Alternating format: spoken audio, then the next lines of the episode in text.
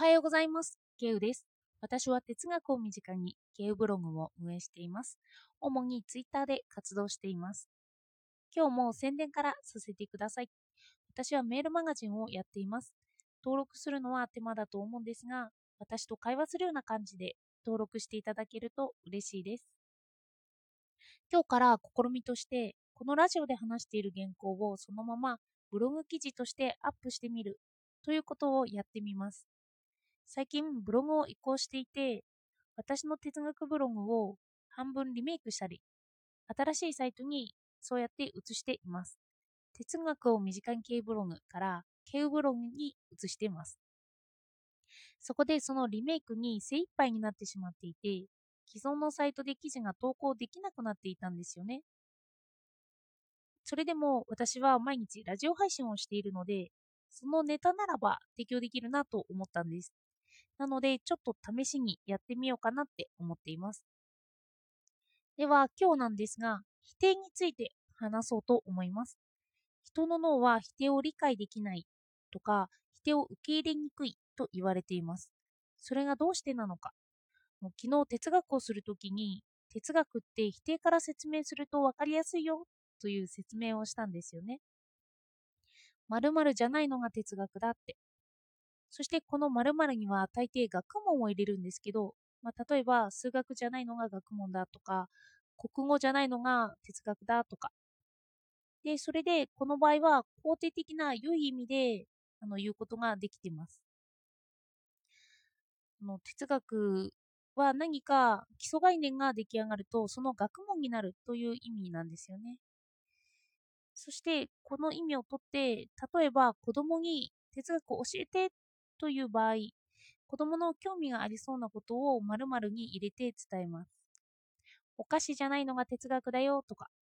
するとお菓子が何かを考え出しますよね。こういう意味では否定はいいと思うんですけど、まあ、一般的には否定はダメだと言われている理由、この理由を半分ググったり考えながら考えたりしながら、ちょっとわかりやすい説明をできたらなと思ってしていきます。ちなみに、この否定形で考える方法は否定神学と言われています。抽象的な神に対して、神の概念は人間が考えうる限りのいかなるものにも当てはまらないよということを説明するための方法論として使われています。そして話は戻りますが、私たちは否定文をまずは肯定文として理解するらしいんです。だから、否定文は脳が理解できないというのがあるということなんですよね。あの例で説明します。白熊のことは考えないでください。私がこうあなたに強く言ったとします。するとあなたは白熊のことを思い浮かべますよね。私の言葉を強く真に受けたのなら、さらに強く想像すると思います。白熊のことを考えちゃいけないと思えば思うほど白熊のことを考えてしまうんですよね。心理学者の植木先生が出した本のタイトルでもあるんですけど、否定されていることに対して否定ではないことを想像してしまうんですよ。そしてそもそも白熊のことを想像しないということができないんですよね。おそらく白熊のことを分かっている人ならば、頭に勝手にイメージとして白熊が浮かび上がってくると思うんです。まあ、そんな原理から脳が否定を理解できないということなんですよね。定を良くないことと思うのはいけないっていうのがあるじゃないですか。でも初期段階として無意識的な操作が一つあるということですね。そして人間は理解できないこととか知らないことを嫌う傾向があります。私の話に飛ぶんですけど、私はよく文中で、でもという否定形を使ってしまいます。